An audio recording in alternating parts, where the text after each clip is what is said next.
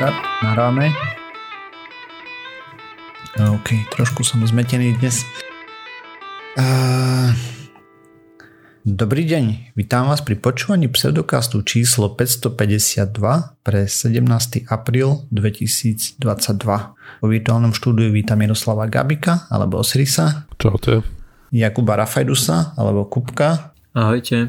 A ja som Radoslav Vlasatý alebo Martýr. Čaute. Sme podcast do vedia a skepticizme, vede sa nevenujeme profesionálne, takže ak nájdete nejaké nepresnosti, nezrovnalosti, píšte na kontakt zavináš pseudokast.sk a my sa opravíme v jednej z nasledujúcich častí, doplníme a podobne. OK, takže máme za nami ďalší týždeň. Juhu, ako sa darí? Lo? Tak, celkom priemerne by som povedal. Priemerne, stále v pohode. Hm. Hej. Po starom. Ako sa darilo tebe? Ja ani neviem. Tak prežívam zo deň na deň. Veľa blbostí v práci. Mm. Takže tak. Okrem toho hm, hrajem Dark Souls 2. Som včera umrel, ako nie, že by sa to neumrel miliónkrát, hej, ale včera som dal na to, že mi došli baterky vo vladači. A pozrieme, čo postavička mm-hmm. neutočí. Akože brutál. hlupý ovládač, nič, nič nepovie naspäť. To ma privádza k dvom otázkam. Prvá otázka, ty keď hrávaš hry, tak hrávaš na nejakom tom konzolovom ovládači, že nepoužívaš myšku a klavesnicu? Iba Dark Souls, tak hrajem. Lebo predpokladám, že hráš na počítači. Hej, ale iba Dark Souls tak hrám, lebo že mm-hmm. na myške a klavesnici je to dosť na nič.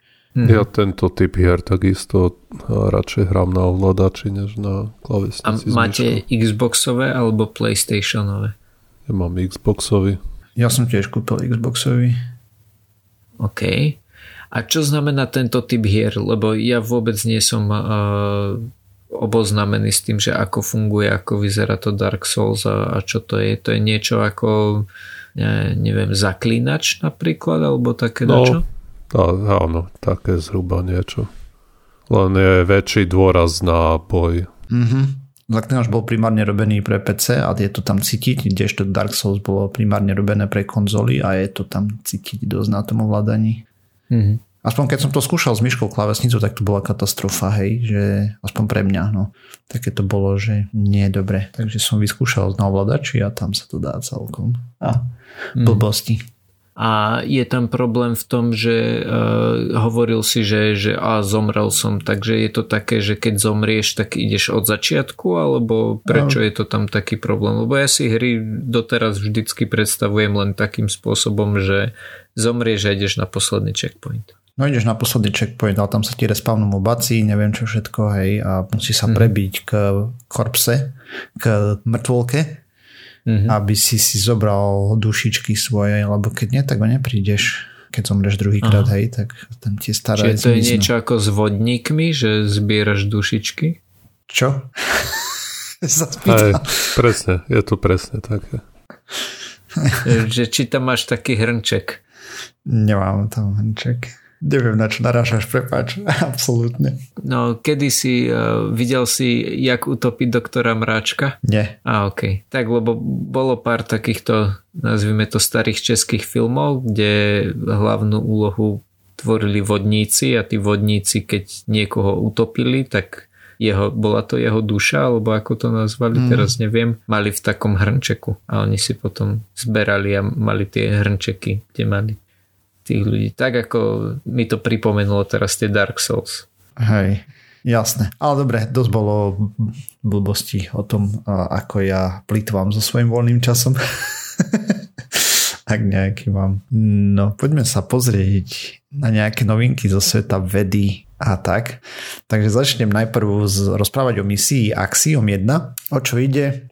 Je to prvá čisto privátna misia na ISS v princípe Crew Dragon Endeavour a 8. apríla 2022 odštartoval s štyrmi astronautami, pričom jeden je priamo ako zamestnanec spoločnosti Axiom a je to Michael Lopez. On kedysi aj na Space Shuttle lietal, teda raketoplánoch a tak ďalej, hej.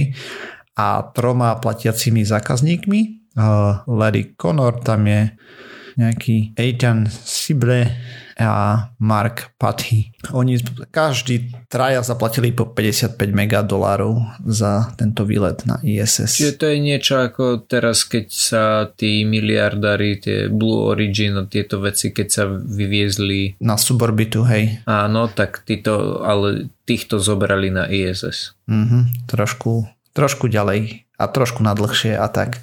Mhm. A 9. apríla vlastne bol docking, hej, kde sa pripojili k ISS, potom tam bola nejaká uvítacia ceremonia a tak ďalej, halabala. 18. apríla je zatiaľ plánované pristatie. Teda splashdown, šľupnutie do vody to sa môže trošku zmeniť, ale pravdepodobne sa to nezmení, hej, len keby tam bolo niečo.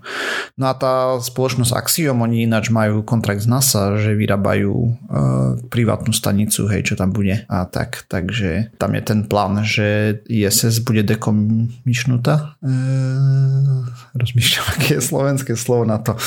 Bude zbavená funkcie, funkcionality, proste ju zošrotujú eventuálne, lebo... Niečo ako MIR, hej? Áno, áno, hej, ona pôjde do Indického oceánu tam si šľupnúť. Myslím, že do Indického to je. Alebo, e, teraz nič neviem, cipana, katastrofa. No to toto, je úplne jedno, že proste čľupne do vody, ok. Hej. A... Čľupne kvôli tomu, lebo tie moduly, ktoré tam stavali, uh, oni majú nejakú životnosť, hej. A v princípe si vezmi, že každých 40 minút tam máš východ alebo západ slnka, hej, raz za 90 minút obletí celá planétu a tým pádom si polku času e, na svetelnej strane a polku času na zatinenej strane, to znamená, že raz mm-hmm. máš pekne horúco, potom máš pekne studeno mm-hmm. a mhm. to vieš, teplné rozťahovanie sa, stiahovanie, eventuálne tá únava materiálu tam príde, niečo popraská, niečo mm-hmm. sa uvoľní a tak ďalej, hej, a pomaly a isto sa to blíži tým limitom, na ktoré to bolo navrhované, že ako dlho by to tam malo Aha. vydržať. Lebo ja som si myslel, že ono je to také modulárne a každú chvíľu tam donesú nový modul, takže oni to len budú postupne obmieniať. Nie, nie, nie. V, len stavba bola. Teraz tam Rusi doniesli jeden modul, ktorý čakal veľmi dlho, ten tam narobil trošku paseku, lebo dačo tam mali zle, takže trošku pokrútil zo stanicou a tak nebolo to vôbec eh, vtipné už mali nejaké aj uniky, hej, a tak a navyše Rusko nerobí inšpekcie, myslím, že za posledných pár rokov a, a podobné veci tam sú, ale pointa je tá, že NASA poškuluje ďalej. Hej, toto bol výskum, ktorý ako žiť na orbite a tak ďalej, teda vo vesmíre. A toto už máme celkom zmaknuté ako ľudstvo, teda hlavne tie vesmírne agentúry, ktoré participovali NASA, ESA, JAXA, kanadská agentúra a podobne, hej. A mm-hmm ďalej to chcú predať súkromníkom a jeden zo súkromníkov je práve tá Axion. Hej, oni sa najprv pripoja k ISS, tam prídu ďalšie moduly od Axiomu a potom by sa to malo rozpojiť s tým, že ISS pôjde dole a Axiom stanica zostane na orbite a bude poskytovať mimo iného priestory aj možno pre NASA výskum, hej. A tak ďalej. A NASA zatiaľ budú fungovať na... Je, dúfajme teda, že budú fungovať na tej lunárnej bráne, hej, ktorú idú postaviť a potom na povrchu mesiaca a tak ďalej. A, okay. Proste testovať technológie ďalej, hej. Nejaké ISRU na mesiaci, to znamená používanie surovín na mieste a podobné veci a tak. Ale uvidíme, to je všetko ešte hudba budúcnosti, pretože robili aj nejaký generálku, hej, uh, Orionu a Nedopadlo to úplne dobre. Celého, nie Orionu, ale sls celého, hej, no tým pádom aj Orionu. A... No počkaj, počkaj, počkaj. Orion ja poznám ako čokoládu, takže... Hej, to je kapsula, na ktorej spolupracuje mm-hmm. ESA, robí na servis module, NASA mm-hmm. na crew module a tá poletí na mesiac na mm-hmm. rakete, ktorá sa volá SLS, čo je vesmírny odpaľovací systém. a, a robili vlastne, čo sa robí pri tom nad, pri tej generálke, postavíš to na rampu, hej, naplníš to všetkými tými plynmi a tekutinami, ktoré tam majú ísť, hej, skvapalneným vodíkom a, a kyslíkom v tomto prípade, hej, lebo tam je takýto motor. A, ale a, nejaké ventilátory tam nefungovali či čo, takže to museli odložiť a teraz ešte robia nejaké ďalšie testy a tak, takže sa toto celé posúva pomaličky. Mm-hmm. Lenže tento rok by mala letieť prvá misia obled okolo mesiaca s tou kapsulou, hej, skúšobná, bez ľudí zatiaľ samozrejme. Mm-hmm. Aj keď pôvodný plán bol taký, že rovno ľudia poletia, ale nakoniec od toho upustili, že to je asi príliš veľké riziko mm-hmm. na takýto nový systém. Jo. Ale dobre tomu teda rozumiem, že NASA si znova stavia vlastnú raketu, lebo ja ešte som si stále myslel, si že... stavia, hej, ešte stále. Mm, lebo ja som si myslel, že, že to s tým... Uh, s tými všetkými súkromnými firmami, čo sa deje, aj Falcony, keď lietajú a tak. Ja som si myslel, že NASA proste upustila od toho, že si bude stavať svoje veci Nie. a bude to len uh, prenajímať tým kontraktorom, ako ktorí na to NASA budú aj, robiť treba si uvedomiť, že NASA by to možno aj spravila, NASA sa nerozhoduje sama, tam rozhoduje aj kongres a mm-hmm. SLS sa stavia snáď vo všetkých štátoch uh, Spojených štátov, hej, takže každý má senátor za to zahlasuje a podobne. Mm-hmm. A napríklad yes. viackrát už chceli znižiť tomu rozpočet, ale senátori to nepustili. Presne. A tam bolo mm-hmm. utopených strašne veľa peňazí. Je tam aj kopec nových technológií, hej, ale dosť starých je použitých a tak ďalej. Ja veľmi nemám SLS rád, si myslím, že je to dosť vyplýtvané peniaze neefektívne, dajme tomu na vývoj, hej. Mm. A všeobecne sa mi nepáčia tie staré kontrakty NASA, ktoré sú COTS plus proste, že im doplácajú peňažky, že nemajú pevnú cenu, koľko dostanú a do, do tohto by ste mali vyvinúť. Ale vidíme napríklad, hej, že keď to robili pre pilotované misie, tak SpaceX dodali a Boeing failol na celé čiare, takže uvidíme, kedy Boeingovský Starliner poletí hore. Čo mm-hmm. držím palce, aby letel, aj, lebo čím viacej možností máme, tým lepšie dopravovať ľudí na orbitu, obzvlášť teraz, čo sa deje s Ruskom, hej, že Sojuzy sú hmm, ako to povedať, toxické momentálne tak trošku politicky. Takže, mm. takže tak. Dobre, a poďme ešte na ďalšiu vec, o ktorej som chcel rozprávať a to chcel som trošku rozprávať o AlphaFold Money, lebo my sme tu rozprávali o AlphaFolde ne? niekedy v minulosti. Uh-huh. No, Hej, takže v 2020 v Kaspe dosiahol AlphaFold veľký úspech. Je to kritické vyhodnocovanie predikcií štruktúr. A rozprával som tu časti, zabudol som si poznačiť, nepodstatné, proste veľmi dobre predpovedal. On aj 2018 predpovedal na nejakej súťaži, e, vlastne v tej istej, v, tej, v tom kaspe, dosť dobré veci, ale nedostatočne, ale už 2020 to bolo také, že, že wow. A potom bolo trošku ticho, a začneme tým, že istý pán, volá sa Martin Beck a jeho kolegovia sa snažili cez dekádu popísať, ako funguje najväčšia molekulárna mašinka v ľudskej bunke a zároveň je to teda vyriešiť najťažšie puzzle naj, najťažší puzzle, aký aktuálne poznáme na svete. Volá sa to komplex jadrových porov, čo sa snažili poskladať. Kontroluje to proteínov do a z jadra bunky. A je tam asi tisíc dielikov, ktoré sú postavené z viac ako 30 proteínových stavebných blokov, ktoré sa prepletajú nespočetnými spôsobmi. A puzzle je ešte o to ťažšie, že 3D tvary týchto stavebných blokov sú zmesou štruktúr získaných z rozličných druhov, hej. Takže nevždy spolu dobre zapadajú. A ke, keby sme sa pozerali na to s, s vizualizačnými technikmi, ktoré máme, hej, tak ten 3D pohľad na to je, má nízke rozlíšenie a nerozoznáme detaily, aby mohlo zistiť, koľko dielikov do seba presne zapadá. A toto celé vlastne AlphaFold ich posunul vyslovene o 10 ročia dopredu. Takže čo sa udialo? Potom ako v tom 2020 vyšla tá štúdia, o ktorej som tu rozprával následne 15. júla 2021, vyšla ďalšia štúdia popisujúca úspechy, ako použili tento systém a popri tom zverejnili open source code tejto umelej inteligencie. Takže klobúk dole pre pánov. 22.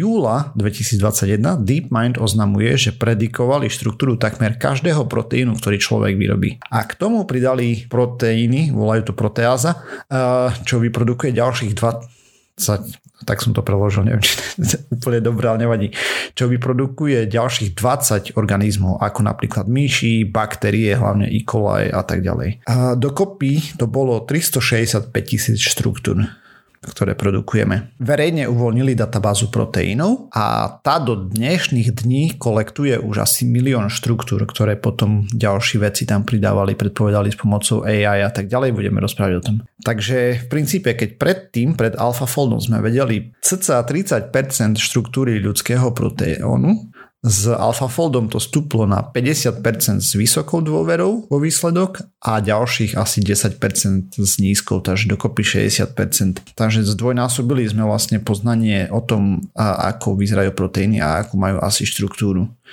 Aj keď mm-hmm. dobre, 1,5 násobili, alebo tak, no, tento rok DeepMind má uverejniť asi 100 miliónov predikovaných štruktúr, ktoré majú nejako s vysokou dôverou, alebo tak nejako uvidíme. To ešte není vonku, ale software má pomerne vysokú dôveru od biológov na predikciu štruktúr, lebo to, čo si experimentálne overili, dosť často funguje.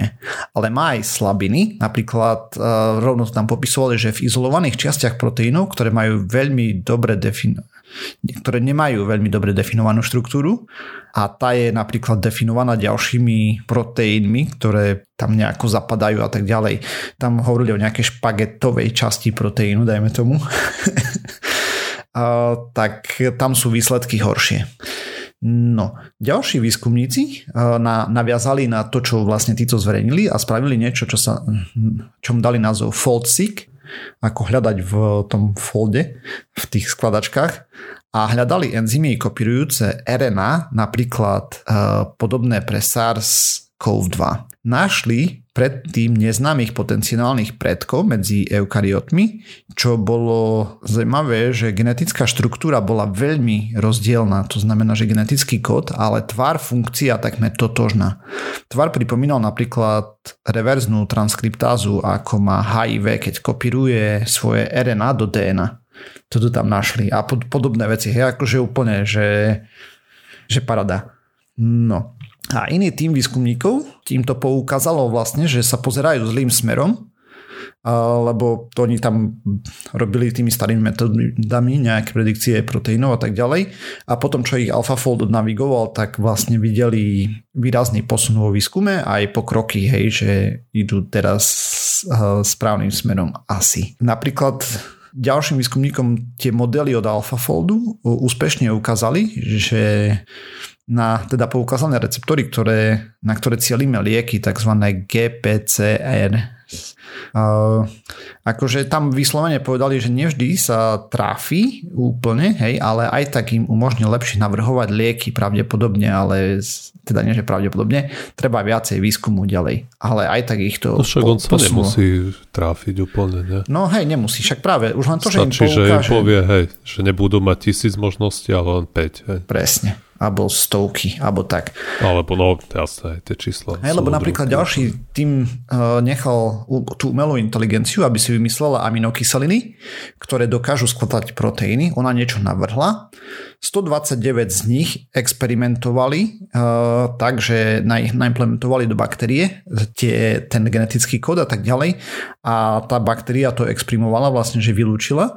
A asi petina sa poskladala do tvaru, ktorý predpokladalo AlphaFold čo je celkom dobrý úspech, hej. Na to, že vymyslelo proteín, ktorý dovtedy nikdy nepoznal, nevidel a tak ďalej a predpokladalo, že ako bude vyzerať a petina mala takmer identický tvar s tým, čo predpokladalo. Takže celkom dobre. No a teraz takto vďaka tomu napríklad teraz pripravujú proteíny, ktoré budú slúžiť ako katalizátory na chemické reakcie určité a kopec ďalších takýchto zaujímavých vecí. No a potom ešte jedna vec, ktorú tam spravili je, že tým, že zdieľali uh, dostupný kód, tak tam spravili nejakú hacking competition. teda, že aby to hackovali ľudia, že tam dávali napríklad úplne nesmyselné veci a tak, ale čo zistili je, že ľudia tam pchajú aj reálne veci a na základe toho potom ďalšie pokroky zbadali a napríklad dokázali neskôr predpovedať uh, komplexy a vydali nejakú aktualizáciu, teda DeepMind, hej, lebo DeepMind vyvinul AlphaFoldu a ktorá od, na rozdiel od predchodcu bola špeciálne trénovaná na proteínové komplexy a takto dokázali analyzovať tisíce komplexov a zistili, že predpovedal približne 70% známych interakcií proteín voči proteínu. Akože vedci sú z toho úplne nadšení, počet publikácií stúpa dramaticky, keď pred AlphaFoldom, dajme tomu, že ich bolo 20 za rok v magazíne, tak v magazínoch, tak teraz je ich okolo 70 alebo podobne. A kopec ďalších je ešte len čo čaká na peer review. Hej, to je, to, to je brutál. Hmm. Takže očakávajú sa od toho veľké veci. Ja som hovoril, že áno, uh, už vtedy, že pravdepodobne to bude úplná pecka a AI sa vyvíja ďalej. Zdrojový kód je dostupný, kto chce, môže sa hrať. Uh, neviem síce ako, keď človek nemá základy z molekulárnej biológie na to, aby dokázal tam niečo nasúkať, ale, ale tak. No to by ma celkom zaujímalo, kebyže k tomu si niekto spraví nejaké grafické rozhranie, že ty by si si, ja neviem, nakreslil, hej, že čo chce, že by poskladal. Neviem, ne, neviem, akože ne, nebudem ti to, to je taká špekulácia, že absolútne nemám šajnu, čo to robí, hej. Mm-hmm alebo a ako. Takže, takže tak. Teda viem, čo to robí približne, ale ako a toto je úplne... Mm-hmm. Lebo oni, čo tam chceli je, že v tom kolabe, hej, čo tam dávali ten hackerspace mm-hmm. preto, tak, že tam budú dávať mu blúdne data a potom zistia na základe toho, že ako rozhoduje tá, ako, vlastne ten algoritmus, že nejako dostanú z tej umelej inteligencie, ale veľmi to nevyšlo, lebo ľudia tam začali dávať nejaké dobré veci, aby im to skladalo a tak. Ale zase mm-hmm. prišli na to, ako fungujú interakcie medzi proteínmi. A vyslovene veci hovoria, že proste ich to posunulo dekády. Že veci, ktoré predtým boli buď nepraktické, ale úplne, úplne nezrealizovateľné, sú teraz možné. Hej. Mm-hmm. Takže klobúk dole pred DeepMindom a týmto. A to je len to je len druhá verzia, hej, to bola toto v 2020. Teraz budú ďalšie a mhm. ďalšie, predpokladám, že to budú ešte vylepšovať. To by ma zaujímalo tým smerom, akože, že chleba nezlacne. Možno zlacne. No veď toto práve, že aké sú tie praktické využitia tohto celého, lebo znie to úžasne. No veď som hovoril, lepšie liečiva a proteínové katalizátory napríklad na lacnejšie chemické reakcie, čerbe, nevieme akože, ale to sú prvé veci, kde rovno vidia akože úspechy, hej. Mm-hmm. Že, že vidia, že ich to niekam posúva. Akože nenavrhne ti to nový liek, ale minimálne ti to povie, že toto bude fungovať lepšie. Keď už... Áno, jasné, len... Uh... Takže ti to ušetrí, ja neviem, 20 rokov výskumu uh, mm-hmm. skladania jasné. proteínov ručne, hej. Mm-hmm. Ako neviem presné čísla, lebo to tam nepísali, ale aj tak. A ja tomu tiež rozumiem, že vo všeobecnosti toto je najviac a najočividnejší prínos tohto výskumu je, že sa proste zrýchli ten práve výskum, že tie úkony, ktoré treba urobiť buď rúčne, prát, alebo proste dlho to trvalo, aj si musel vyskúšať tisíc tých rôznych substancií, takže práve mm-hmm. tu na to dramaticky sa urýchli a ušetria sa zdroje. Ale samozrejme potom ďalšie účinky, ako hovoril Rádo, tie ešte ťažko je predvídať, hej. lebo tá technológia je de facto na začiatku. Hej. Hej, ale vidíme, mm-hmm. v ktorých prostrediach to už robia, hej, vyslovene tie, tie čo som spomínal, oni tam vys- normálne to rovno povedali tí výskumníci, že áno, toto nám poukázalo na nejaké veci a z toho ďalej pokračujeme, hej, a vidia, že mm-hmm. majú napríklad v Petriho miske lepšie výsledky nejaké, hej, ale mm-hmm. pokiaľ sa to dostane ďalej, no, to ešte potrvá nejaký ten týždeň. Teda rozumej roky. A skôr desiatky rokov asi, kým eh, sa to dostane na pulty aj vašich lekární. No uvidíme, hej, akože nevieme reálne. Tak nevieme, ale väčšinou, keď príde nejaký, aspoň ja mám ten pocit, že keď príde nejaká taká, dajme tomu, disruptívna technológia v medicíne, kým sa vymyslí ten koncept, po kým to je bežne v praxi, tak to trvá 10-20 rokov. A myslím, že tu sme práve na zrode ako takéhoto odvetvia technológie, výskumu, neviem, ťažko povedať. Mm. A mm-hmm. to potrvá ešte dlho podobne ako CRISPR, hej, že tiež, kým sa to proste veci z toho budú využívať na dennej báze, tak to ešte... No CRISPR sa už používa na dennej báze. Už, už, už obmedzenie, hej, v niektorých aplikáciách, áno, ale ako to ale to je stále začiatok, nejaké... hej. hej Áno, tie... ale presne, presne k tomu som sa chcel dostať, že CRISPR, hej, pár rokov dozadu bolo také, že milión vecí nám to umožní a teraz už začínaš vidieť tie prvé veci, ktoré to reálne umožňuje a očakávame, že ich bude už len viac a viac. Áno. A toto je tiež vo fáze teraz, že umožní nám to milión vecí, ale ešte tu nie sú tie, tie prvé, ktoré nám to reálne umožní. Alebo no, tak uvidíme, keď bude tá, tá pr- prvé lepšie liečivo hej, navrhnuté vďaka tomuto, alebo prvý nejaký enzym na čedve, katalizátor na nejakú reakciu, hej, ktorý vznikne hmm. z tohto. To možno bude ešte skôr, lebo liečivo, aj keby vymyslel dnes, tak to potrvá ešte 5 rokov, kým sa to dostane niekde minimálne 10. Hej, kdežto katalizátor, keď ti bude fungovať, tak nikto sa ne, nehnevá, pokiaľ to nepapajú ľudia. alebo kým sa z toho nerob, s tým nepouži, nevyrábajú lieky. Mm-hmm. Tak, tak. Takže uvidíme, no. Je, je to zaujímavé. Som zvedavý, uh, mm. čo bude ďalej. Taký katalizátor na výrobu alkoholu. To by bolo. Samozrejme. Hej, škoda, že nič také ešte nemáme. Mm. Tak ale si predstav, že by si mal, ja neviem, slivky a teraz by si to len posypal práškom a na druhý deň by si už... Mal tam rovno slivovicu oddelenú ani netreba vypaľovať, ne? Presne tak, presne tak. Aj, palenice ho nenavidia za tento vynález. Hej. Takže tak, toľko z mojej strany, no. OK, a ja mám krátku spravičku o nejakej vesmírnej vecičke.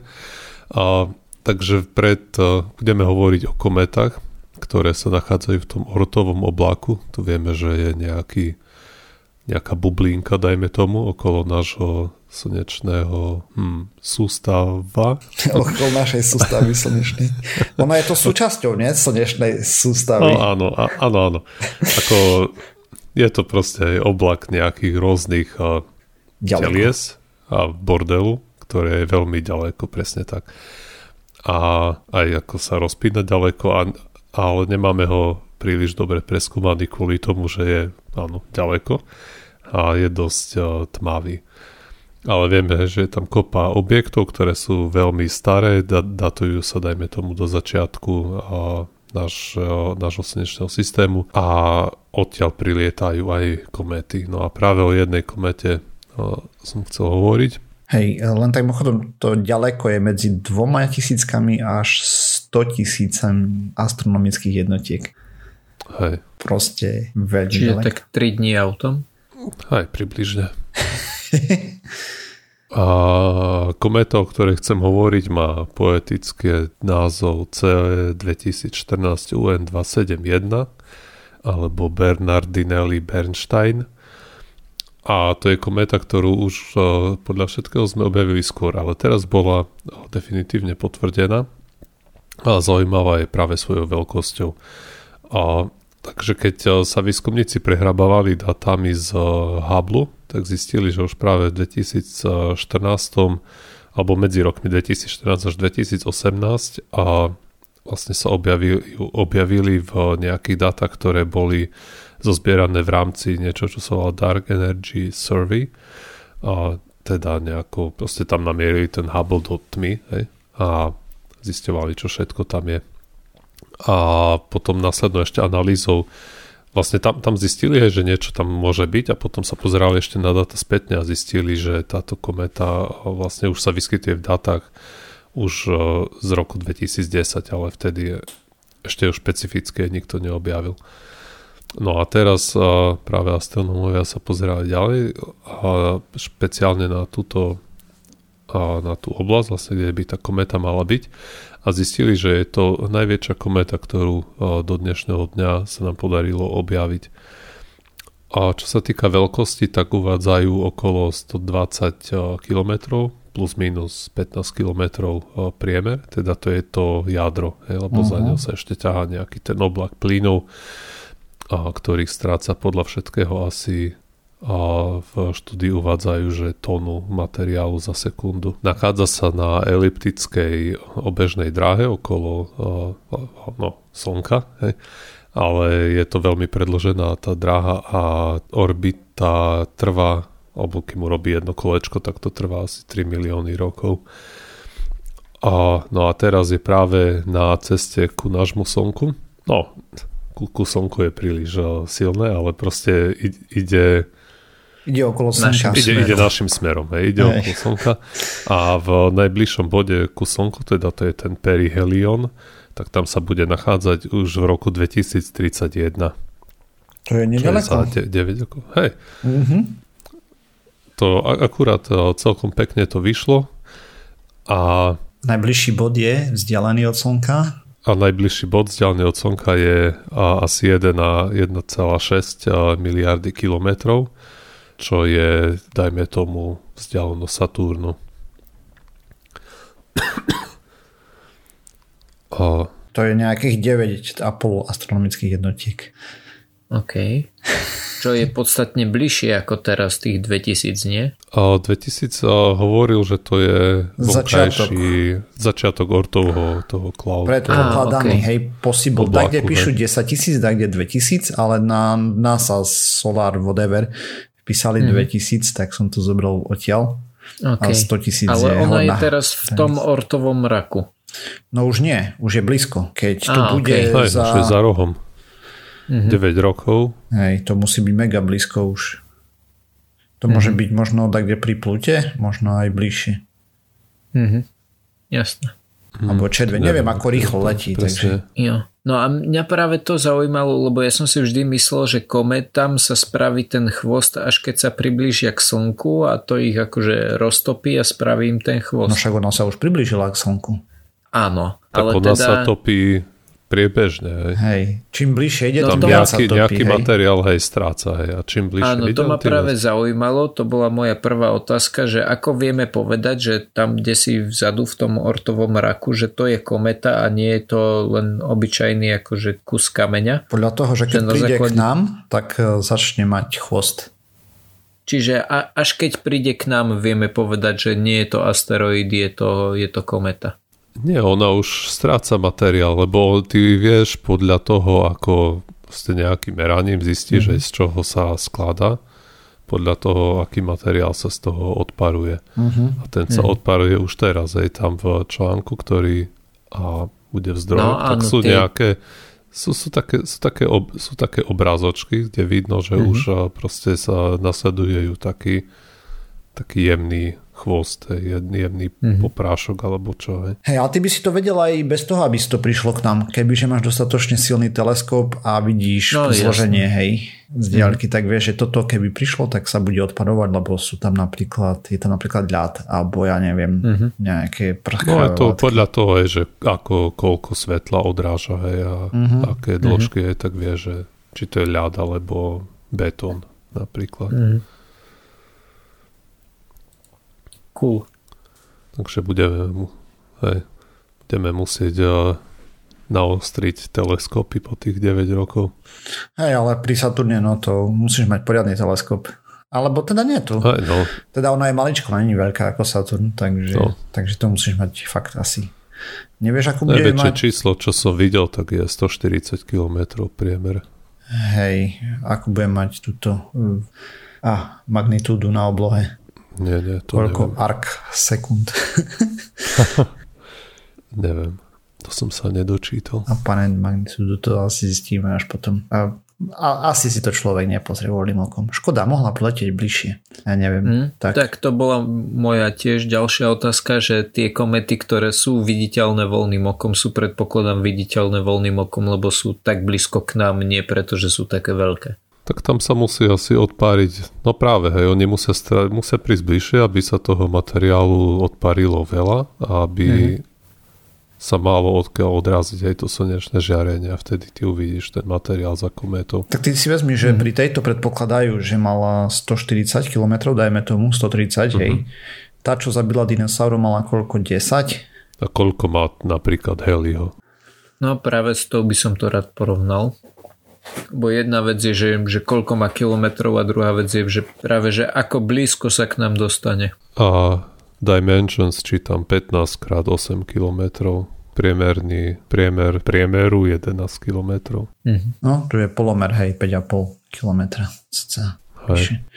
No, takže... Takže 10 krát menšia. Tak. Ale prichádza na vzdialenosť iba pol astronomickej jednotky. No to. To. Dobre, ale počkaj, pol astronomickej jednotky. To je medzi Henta bude- Zemou a Venušou, tak kde Hej. Á, okej. orbit. A táto sa otočí niekde na úrovni Jupitera, ale teda Mhm. Saturnu. Hej. Hej, Tá, tá tu lieta každých 75 rokov. Hej. Teda je viditeľná zo Zeme každých 75 rokov. Mhm. Ďalší, najbližší, na, ďalšie najbližšie približenie je 28. júla 2061 pre heliokometu. No, to Kupko sa možno ešte dožije. My už Uvidím. ťažšie. Mm, hej no. Tak sú to zaujímavé veci, hej. Možno by sme to vedeli vyťažiť. na, na, na, narážam na... Nepozerajte sa hore. Hm. Koľko je tam tých materiálov? To možno ešte do toho roku 2061 nás tu čosi vypraší jak dinosaurov. Tak dúfajme, že ten program, ktorý sa rozbieha na planetárnu obranu, dosiahne nejaké také kontúry, že bude vedieť podobným to stretom zabraniť. Hmm. Hej, len tak mi napadlo, ale nemám to pripravené, ale v 2014, čo dopadlo na Zem, tak zistili, že to bol medzihviezdny návštevník. Teraz vyšlo, zverejnili data. Nejaký asteroid šupol tak, kde pri Afrike, alebo tak. Akože nebol nejako veľký, ani nič, ale mu potom prerátali dráhu, rýchlosť a tak ďalej a zistili, že prišiel proste zvonku. Mhm. To len tak mi napadlo, som čítal a som si to nepripravil vôbec. Hmm. Tak Teraz spomíname tieto veci. Takže máme prvý potvrdený hit medzi vesmírnym telesom. Medzi hviezd. Mm, Medzi hviezdnym. hej, nie Medzi vesmírnym. medzi vesmírnym. Z paralelného vesmíru prišla určite. Á, Táto, prišiel tento kamienok. Dobre, to je všetko z mojej strany. OK, dobre, a ja to zakončím uh, takou covidovou spravičkou. Hmm. A síce, že vedci sa pozerali na to, aký Počkaj, má COVID už sme nevyriešili. Už nie je porazený úplne teraz. Mám pocit, že nie. Áno, To je ja keď novinka pre pozerám, tak máme nejakých 2000 až 3000 uh, prípadov denne na Slovensku. To je podľa mňa už viac menej vyriešené. Akože už to není to až taká katastrofa, jak to bola, ale mám taký pocit, že COVID je už s nami navždy, hej, takže, takže to, už, to už sme poriešili, hej, ako ľudstvo, pokiaľ si to takto myslel. Nie, nie, my ako pseudokaz už sme ho vyriešili. Ja, aha, ok. A hlavne toto už je taká tá, že aj keď už sme vyriešili, toto je to, to pozeranie sa nazad. Mhm. A je to hlavne pozeranie sa nazad, lebo sa pozerali na ľudí, ktorí na to umreli. Ale dostanem sa No dobre. A vedci sa teda pozerali na to, že aký má COVID dopad na zmeny v mozgu. A konkrétne v časti s názvom bulbus olfactorius. Uh-huh. Keď som hľadal preklad, tak som našiel česky, že je to čichový kýj. Ale pre nás je dôležité to, že je toto miesto, kde vnímame, vnímame čuch. Mimo, Hej, čiže- mimo iného čuch, hej. Akože tam viacej Ok. veci, ale je tam časť, ktorá sa sústredí aj na čuch. Jo. No a zamerali sa práve na túto časť kvôli tomu, že niektorí ľudia uh, stratia čuch počas Mhm. toho, ako sú na, napadnutí. No, že je to veľmi hnusné vraj. Ako nemám skúsenosť, ale ľudia, čo to mali, tak sa sťažovali celkom dosť na to. No, pozerali sa na 23 ľudí, ktorí boli mŕtvi a ktorí umreli na COVID a 14, ktorí uh, tiež boli mŕtvi, ale nezomreli na COVID. Hm, tento To mali vzorka. ako, ako kontrolnú skupinu, áno, presne tak. No a teda konkrétne sa pozerali na túto, e, nazvem to čuchovú časť mozgu, na ktorej vykonali histopatológiu, pozreli sa na ňu elektronovým mikroskopom a ešte ďalšie dve veci, ktoré ale neviem vysloviť. Hej, ale to nerobili cieľene, ne? Pokiaľ viem, tak toto bola štúdia tiež z tej UK Biobank, keď si dobre pamätám, keď som to pozeral. To je tá databáza, kde zbierajú biometrické údaje o obyvateľoch a tak ďalej. A tam sú kopec mm-hmm. týchto, hej, máš tam snímky všetkého možného mimo iného mozgu a na, tam mať vyberali mm-hmm. tie dáta, pokiaľ viem. Jedine, že rozprávaš o inej štúdii. Bio... Bank. Nenaš, nenájde mi také niečo. Hm, tak potom možno rozprávaš o inej štúdii, než o Ja. viem ja. Je, je to možné. každopádne, čo je pre nás podstatné, je to, že tak ako sa na to pozerali, tak prišli na to, že ľudia s covidom mali horšie výsledky toho pozerania sa na túto časť a, a síce to boli výsledky v tom, že akú tam mali hustotu axónov a, a podobné vedecké zaujímavosti, mikrovaskulopatiu a, a tak ďalej. Nie je pre nás podstatné. Pre nás je podstatné to, že viditeľne bolo vidieť, že ľudia, ktorí mali problém s čuchom, tak tam mali zmeny. No a viac menej to podporuje tú našu teóriu toho, že ako to funguje a prečo ľudia e, s covidom majú problém nielen s čuchom, ale napríklad aj s tou e, mozgovou hmlou. A síce, že COVID ako taký nezasahuje tie, uh, tie bunky, ale spôsobuje, spôsobuje zápal a ten sa môže nachádzať práve v tých častiach, ktoré sú uh, blízke tým častiam mozgu, ktoré sa o to starajú. Mm-hmm. A na základe toho potom uh,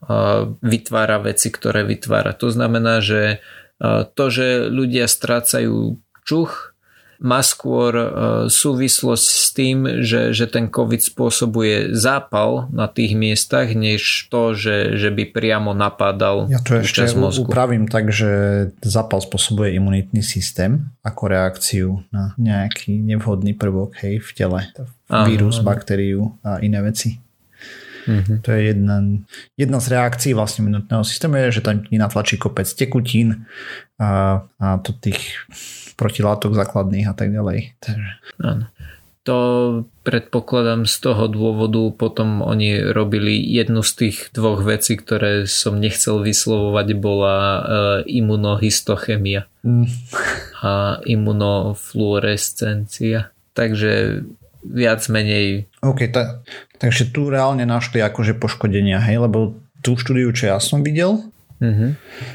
dávnejšie, len som o nej nedosprával, bolo, že pozerali práve na tie dáta iba a tam zbadali, že mali no, proste nejaké zmeny v tej oblasti mm-hmm. zhodov okolností, čo sa týka čuchu, ale tam sa to dalo ešte vysvetliť aj tým, že tým, že si to nepoužíval, tak v mozgu sa v kuse dejú zmeny, hej, proste sa učíš a podobne. Mm-hmm takže že viacej výskumu trebalo a tuto mm-hmm. už poukazujú na to, že reálne tam bolo poškodenie nejaké v mozgu. Áno, konkrétne nechcel som liesť do tých čísel, lebo mne nič nedávajú, ale tak možno niekomu niečo dajú. Uh, mali nejaké axon pathology score, čo axóny sú, sú tie výrastky neurónov, ak sa nemýlim, mm-hmm. tak uh, to bolo, tie boli uh, nižšie, uh, konkrétne boli, že 2,97. Ale to počkaj, lebo axóny sa tvoria aj tým, že dačo používaš, alebo nie, tam sa ti vytvárajú spojenia medzi neurónmi a tak ďalej, hej. Takže to stále možno neukazuje na to, že to bolo priame poškodenie. To môže byť len tým, že poškodilo ti to nos, nevedel si čúchať, tým pádom nemáš nervové impulzy do tej časti mozgu, tým pádom axóny išli, ne, nebolo ich treba, hej. Áno, rozumiem ale teda aj tie axóny, aj e, mikrovlásočnicové, vascular, e, čiže asi mikrožilná, e, tepnová, krvná patológia bola horšia pri pacientoch, ktorí mali COVID-19 problémy s čuchom, alebo teda tie, ktorí mali ovplyvnený ten čuch, oproti tým, ktorí mali COVID, ale nemali ovplyvnený čuch.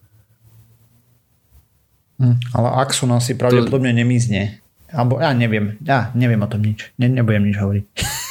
Mm-hmm. Sorry. Tu špe, uh, špekulujem s mojou neznalosťou totálnou. Jo. Uh, poviem to inak, poviem to presne tak, ako to povedali v štúdii, aby som nezavádzal. Uh, Sice, že táto štúdia teda našla to, že infekcia covidu je spojená s, práve s poškodením axónom, axónov a toho mikrovaskulárov patológie nie? V tom čuchovom tkanive, alebo to, to nie je čuchové tkanivo, v tom olfactory tkanive, tom mozgovom, ale to je asi, asi všetko, hej, len to, že je, je to teda spojené s tým, že ak máš COVID a stratíš čuch, tak máš poškodenú túto časť mozgu. A, a pravdepodobne to, alebo teda neviem nakoľko pravdepodobne môžeme povedať, že to nespôsobil priamo COVID, ale že to spôsobila tá zápalová imunitná reakcia, ale teda kvôli COVIDu. Oni sa teda pozerali na túto časť mozgu, lebo čakali, že bude poškodená a zistili, že bola poškodená. To je ten horší prípad, hej, keď za, za predpokladu, že toto je akože reálny výsledok, hej, lebo dosť je malá vzorka a tak ďalej, tam by trebalo viac mm-hmm. dát pravdepodobne. Ale to je, to, lebo tým pádom to sa ti asi neopraví. Aj keď mozog je plastický, takže on spraví si tie spojenia inde za predpokladu, že bude mm-hmm. dostávať signály. Yeah z nožčika. Ako k tomu sa neviem vôbec ako vyjadriť, že či sa opraví alebo neopraví ale tak nejak to ide v líni s tým, že čo sme si mysleli, že to spôsobuje a takisto aj tá mozgová hmla, hej. A sme si mysleli, že, že môže byť spôsobená takýmto niečím a v zásade tie, tie časti, ktoré by mali byť napadnuté, sú príbuzné alebo že sú blízko seba. Aj tieto čuchové, aj tie, ktoré by spôsobovali tú, mm-hmm. tú hmlu.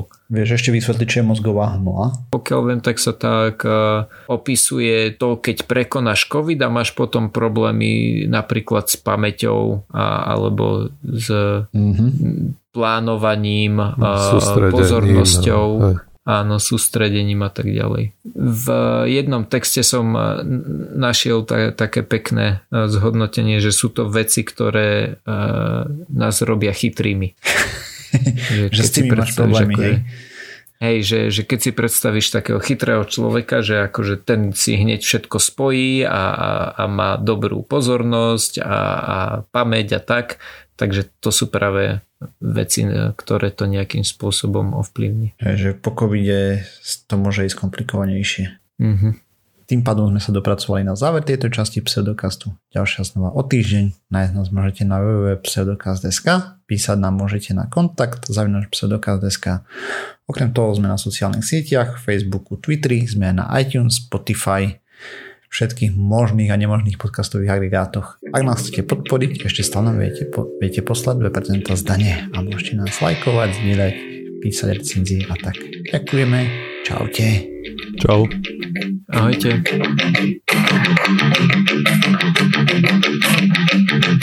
Thank